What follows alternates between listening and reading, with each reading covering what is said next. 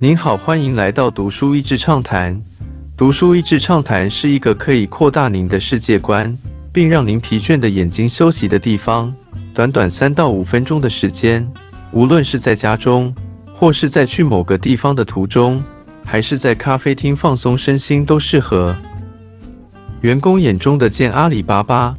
本书的作者是阿里巴巴第一位美籍员工，他从早期开始跟着马云，三进三出阿里巴巴，把这段惊奇的旅程写了出来。网络上有很多所谓马云的语录，但看多了其实也不知道到底是真是假。这本书是作者亲身的经历，他在书中描述自己像是穿着西装的印第安纳琼斯，在中国互联网起飞的时代。西装笔挺驰聘于商场，却又历经许多难以想象的冒险与戏剧化起伏，像是印第安纳琼斯教授的那一面。作者后来因为负责阿里巴巴的教育训练，因此非常有系统的把阿里巴巴和马云的领导与组织理念分享出来。不同于教导考古与历史的印第安纳琼斯教授，作者的分享。更像是东方与西方哲学思想的冲击与融合。大概因为主要阅读的会是美国人，因此作者花了一些篇幅解释老子与道德经的一些基本理念，用英文来读这些这些思想还蛮有意思的。当中充分的发挥太极当中阴阳融合的道理。不同角度，不同想法。曾经在一场哈佛大学的论坛当中。主持人问马云：“阿里巴巴成功的秘诀是什么？”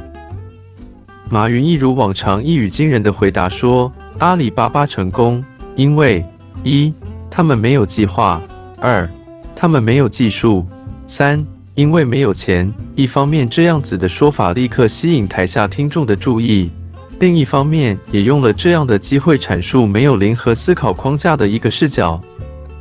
所谓没有计划。当然不是有勇无谋，而是让行动多过于纸上谈兵。马云的确是没有科技背景，也因为这样，他更多从这些小商店客户的角度来思考价值，而非技术的酷炫。而早期资金缺乏的时候，让他们对于钱的使用更加的谨慎。从小地方看见真实，同时，就像印第安纳琼斯投身冒险。作者历经了许多戏剧化的过程，常常在听马云讲完话之后热血沸腾，感觉要可以征服世界了。但现实总是会让人看见与理想的差距。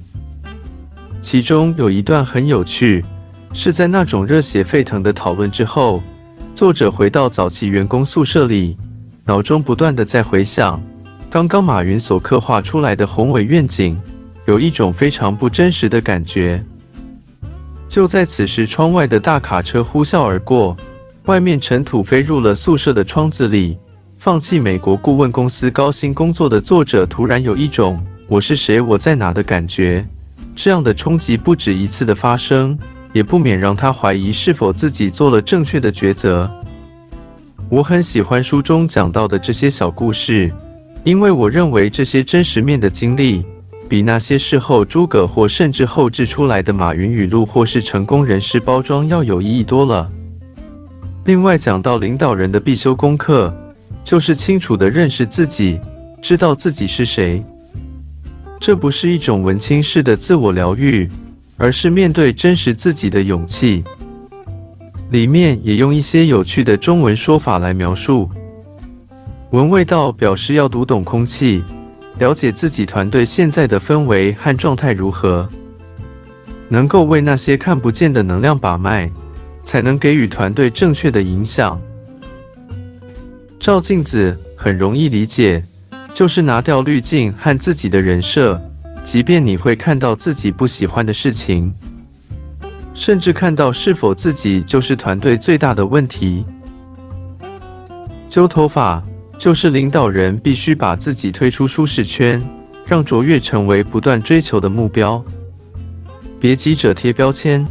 这本书很棒的一点是，作者身为第三代华裔的美国人，却没有带着一种戏骨的骄傲来看待当时还名不见经传的阿里巴巴。从书中的故事，我感觉到作者对于不明白的事情，愿意多了解一点，而不是立刻下定论。这样的心理素质，在跨文化或是跨领域的学习或是互动是非常强大的能力。当年许多美国公司会觉得阿里巴巴就是个比较烂、只会抄袭的 eBay，因为好奇心和不立刻下定论。作者并没有被这样的定论给框住。后来也看到许多与美国互联网企业截然不同的商务模式和发展方式。作者也有提到蚂蚁金服被终止上市的事情。不管是否同意他的观点，只要别立刻贴标签，就能允许自己的视角保持弹性。向成功学习，常常在媒体中对于中国互联网起飞与近期的消省，不是过多的追捧，就是一味的负面。这些企业能发展到那么壮大，一定有机运、致敬、负面手法的成分。但是他们都面对自己国内一样精神的竞争对手，能够胜出必然有值得了解与学习的。何不让自己学习的对象更宽广呢？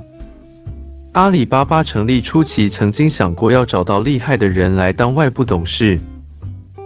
马云兴奋地说：“我们应该找比尔盖茨。”所有讨论的与会者哄堂大笑，但马云没有因此停止。他说：“好吧，比尔盖茨可能是以后的事。那我们不要往科技业的方向思考，从国际贸易的角度切入如何？就是这样没有限制的思考，还真让他们不久后找到 WTO 的其中一名高阶官员成为他们的董事。马云的个人魅力是别人学不来的，但他很多思考的方式。”让人看到不受他人眼光以及世俗框架限制，原来可以有这样多的可能性，可以带来超越自身的影响力。今天的内容就到此为止了，十分感谢大家收听《读书益智畅谈》节目。如果对我们的内容感兴趣，欢迎浏览我们的网站 dasheasy 点 net，或是关注我们的粉丝团“读书益智”，也可以分享给您的亲朋好友。欢迎继续关注我们下一期节目，下次见。